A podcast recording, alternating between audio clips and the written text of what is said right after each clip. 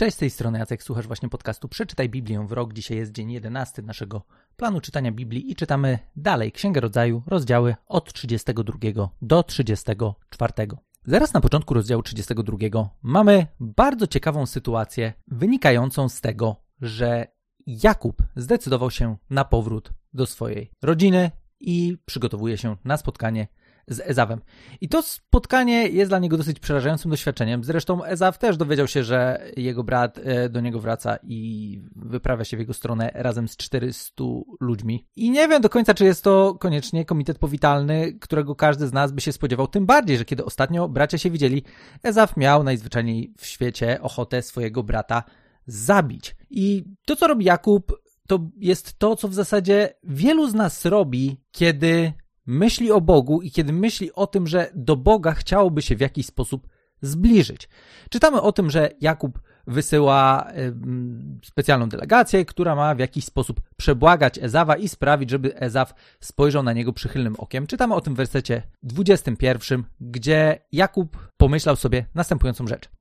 Przebłagam go darem, który mnie wyprzedzi, a ja, a gdy ja potem go zobaczę, może obejdzie się ze mną łaskawie. I czy to nie jest to, co my bardzo, ale to bardzo często robimy? Kiedy myślimy sobie o tym, że okej, okay, bez względu na to, czy jestem osobą wierzącą czy niewierzącą, e, nawet osoby niewierzące często mogą mieć takie momenty w życiu, kiedy dochodzimy do skraju swoich możliwości i myślimy sobie, mm, no dobra, ale jeżeli jest jakiś Bóg, e, to ja bym chciał, żeby mi pomógł, ale z drugiej strony żyłem życiem, jakim żyłem, nie wierzyłem w niego, to może powinienem coś szczególnego zrobić, żeby ten Bóg mnie jakkolwiek łaskawie przyjął. To, co dzieje się zaraz dalej w tej historii, to jest walka Jakuba z pewną postacią o której później się dowiemy, że y, Jakub walczył z samym Bogiem. I czytamy, że gdy zaś wrócił i został sam jeden, chodzi tutaj o Jakuba, ktoś zmagał się z nim aż do wschodu jutrzenki, a widząc, że nie może go pokonać, dotknął jego stawu biodrowego i wywichnął Jakubowi ten staw podczas zmagania z nim. A wreszcie rzekł, puść mnie, bo już wschodzi zorza. Jakub odpowiedział, nie puszczę cię, dopóki mi nie pobłogosławisz. Wtedy tamten go zapytał, jakie masz imię? On zaś rzekł Jakub. Powiedział, Odtąd nie będziesz się już zwał Jakub, lecz Izrael, bo walczyłeś z Bogiem i z ludźmi i zwyciężyłeś. Potem Jakub rzekł, powiedz mi proszę, jakie jest twoje imię. Ale on odpowiedział, czemu mnie pytasz o mi imię? I pobłogosławił go na owym miejscu. Nie do końca wydaje się jasne, co takiego wydarzyło się podczas tej walki. Pojawia się jakaś tajemnicza postać. Jest Jakub, zaczyna walczyć, walczy i się nie poddaje. Kończy się zwichnięciem i tym, że Jakub wygrywa, ale wygrywa w sposób nie wynikający bezpośrednio z jego siły, ale z jego wytrwałości, bo walczy tak długo, aż w końcu owa postać mówi, stary, musisz mnie już puścić. A on mówi, nie puszczę cię, dopóki mi nie pobłogosławisz. I to jest bardzo ciekawe, bo później w różnych miejscach Nowy Testament będzie nam mówił o tym, że Bóg złożył swojemu ludowi pewne obietnice i tak naprawdę przez cierpliwość do osiągnięcia tych obietnic dochodzimy. Chciałbym jednak, żebyśmy zwrócili dzisiaj szczególnie uwagę na to, że zaraz po tym, w rozdziale 32, nasi bracia się spotykają. Spotyka się Ezaw z Jakubem i to jest jak najbardziej przyjacielskie przyjęcie ze strony Ezawa. Może być tak, że w tym w tej walce coś się wydarzyło, że ta walka sprawiła, że Bóg w jakiś sposób zaingerował w serce Ezawa. Sprawił, że Ezaw przestał pałać żądą jakiejś zemsty, bo tak szczerze mówiąc, nie bardzo wiem, po co miałby iść na spotkanie ze swoim bratem z 400 ludźmi.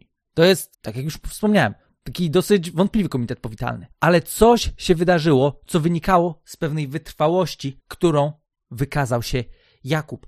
Ale myśląc jeszcze o tym, jak to jego przygotowanie do tego spotkania wyglądało, to chciałbym, żebyśmy zauważyli jedną ważną, ale to ważną rzecz. Z perspektywy tego, co wydarzyło się przez życie, śmierć i zmartwychwstanie Jezusa Chrystusa, jesteśmy w trochę innej relacji z Bogiem niż był w niej Jakub. Bo o ile Jakub musiał wykazać się no, taką szczególną wytrwałością, walczył z Bogiem, to wygląda na to, że przyniosło jakiś bardzo konkretny i mierzalny efekt w postaci tego, jak jego brat zareagował na jego powrót, o tyle my mamy zachętę do tego, żeby podchodzić do Boga w całkiem inny sposób. Czytamy o tym w liście do Hebrajczyków w czwartym rozdziale, gdzie jest napisane: Przybliżmy się więc ufnością do tronu łaski, abyśmy otrzymali miłosierdzie i znaleźli, znaleźli łaskę dla uzyskania pomocy w stosownej chwili. Autor listu do Hebrajczyków zachęca nas do tego, żebyśmy przybliżyli się z ufnością do tronu łaski, żebyśmy przybliżyli się z ufnością do Boga, po to, żebyśmy otrzymali miłosierdzie, żebyśmy znaleźli łaskę. To jest dokładnie to, czego szukał Jakub.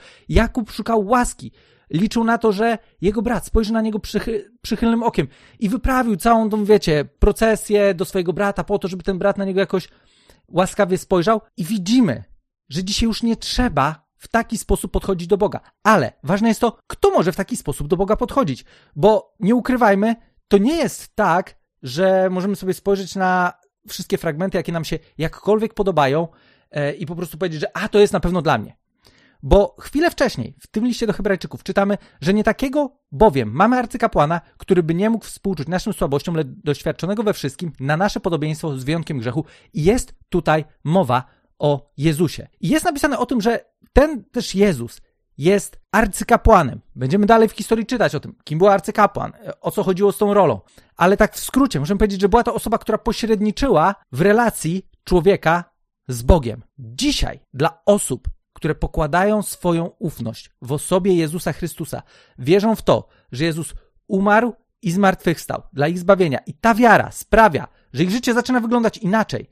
Ta wiara sprawia, że już nie ufają swoim wysiłkom w tym, żeby dostać się do Boga, ale ufają temu, że to, co Jezus uczynił, jest wystarczającą ofiarą do tego, żeby móc zbliżyć się do Boga, do tych osób właśnie.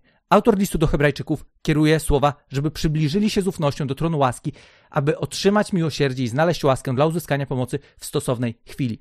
Jeżeli dzisiaj potrzebujesz pomocy, możesz ją znaleźć. Ta pomoc jest dostępna i ona jest dostępna nie w tym, co my zrobimy, ale ta pomoc jest dostępna w osobie Jezusa, który za nas oddał swoje życie, który złożył ofiarę, który jednocześnie zmartwychwstał i moment, w którym zaczynamy pokładać nasze zaufanie w Nim, a nie w naszych staraniach, nie w naszych procesjach do Boga, sprawia, że możemy z ufnością przybliżać się do tronu łaski i doświadczyć miłosierdzia, doświadczyć łaski, żeby otrzymać pomoc w stosownej chwili.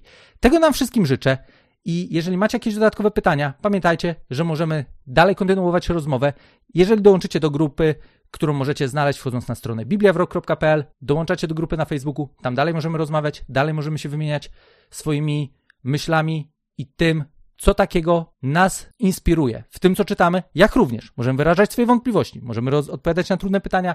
Biblia nie boi się trudnych pytań, a my staramy się jak najbardziej szczerze i uczciwie znajdować na nie odpowiedzi. Dlatego, jeżeli jeszcze nie dołączyliście do grupy, wejdźcie na stronę bibliawrok.pl. Do zobaczenia tam i do usłyszenia w kolejnym odcinku.